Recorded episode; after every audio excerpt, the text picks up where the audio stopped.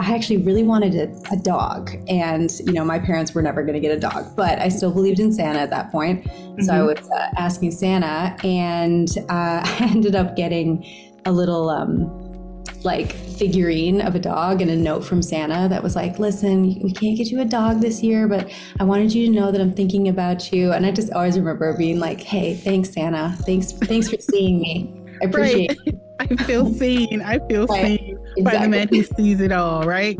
Right. Now, quick question. That stocking you were talking about, is that one of the big ones, the old school big ones with all the stuff in it? And you got to rip the top off, but you really had to go in with some scissors to open it up? Um, no, they were actually um, kind of small knit stockings that um, oh. um, sort of like passed down to my family a little bit. They have like a Norwegian flair to them. I don't know the whole story, but uh, but yeah, these old knit stockings, and each one is is different for um, all three of my siblings and myself.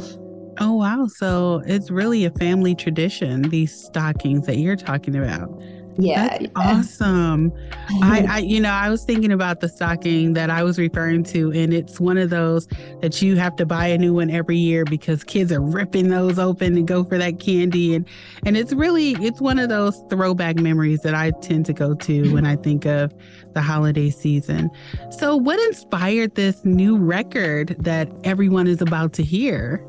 Yeah, well, you know, I was I've been thinking about doing a holiday song for a while, and initially I wrote this song as a love song. Um, there wasn't really like a holiday spin to it, but I was thinking about you know putting it on my album, but there was something about it that wasn't really fitting the project, and so I was like, okay, I'm just gonna put this, you know, away for a little bit and and revisit it when when the spirit moves me. And um, in top of November, I was just thinking about Christmas, and I was talking with my um, my team, and they were like, "Are you sure you don't have any Christmas songs like hiding in the wings or whatever?" And I was like, "You know what? There is that one song that actually, now that I think about it, you know, it kind of sounds like a Christmas song, and maybe you know I could rewrite some of the lyrics and um, really put the holiday spin on it." And so I went into the studio, and it was really fun to turn it into a holiday song, and then it became like one of my favorite songs ever, and. Uh, yeah, it's called Christmas with You, and I hope it brings people a lot of joy. Thank you so much for your time. And now we are about to listen to this incredible song. Here is Christmas with You by Grace Weber. Got me